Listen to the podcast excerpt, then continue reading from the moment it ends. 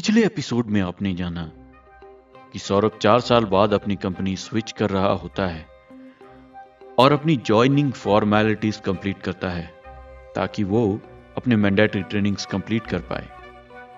अब आगे, सौरभ ने अपनी ज्वाइनिंग फॉर्मेलिटीज कंप्लीट करने के बाद अपनी ट्रेनिंग को कंप्लीट किया, लेकिन ऐसा करते हुए उसे काफ़ी रात हो गई। अचानक ही उसको एक रिंगटोन सुनाई देती है। वही विंडो साइड में बैठी लड़की के फ़ोन की।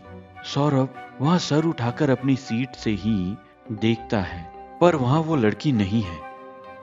वो फिर से इग्नोर कर देता है और अपने काम में वापस लग जाता है।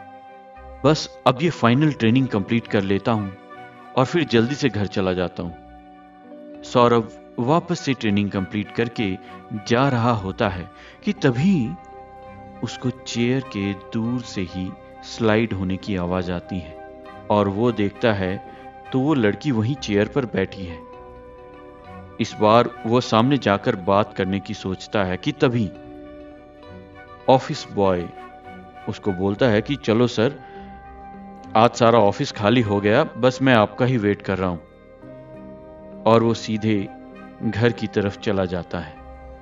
एक दो बार रास्ते में वो ये सोचता है कि ऑफ़िस बॉय ने ये क्यों कहा कि ऑफ़िस में मैं अकेला रह गया हूँ, जबकि वहाँ विंडो साइड में वो लड़की भी तो थी? उसने सोचा, कल जब मैं वापस मनप्रीत से मिलता हूँ तो मैं उससे पूछूँगा।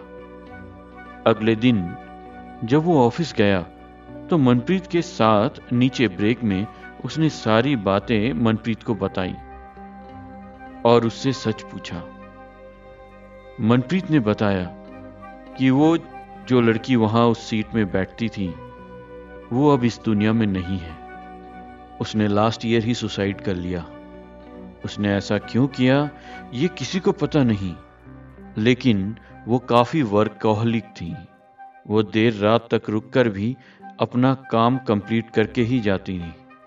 अक्सर लोग ऐसी बातें करते हैं कि उसको ऑफ़िस में काम करते हुए देखना या उसके कीबोर्ड पे टाइप करते हुए आवाज़ों को सुनना, या उसके ऑफ़िस में एक बे से दूसरे बे में इधर और उधर घूमना।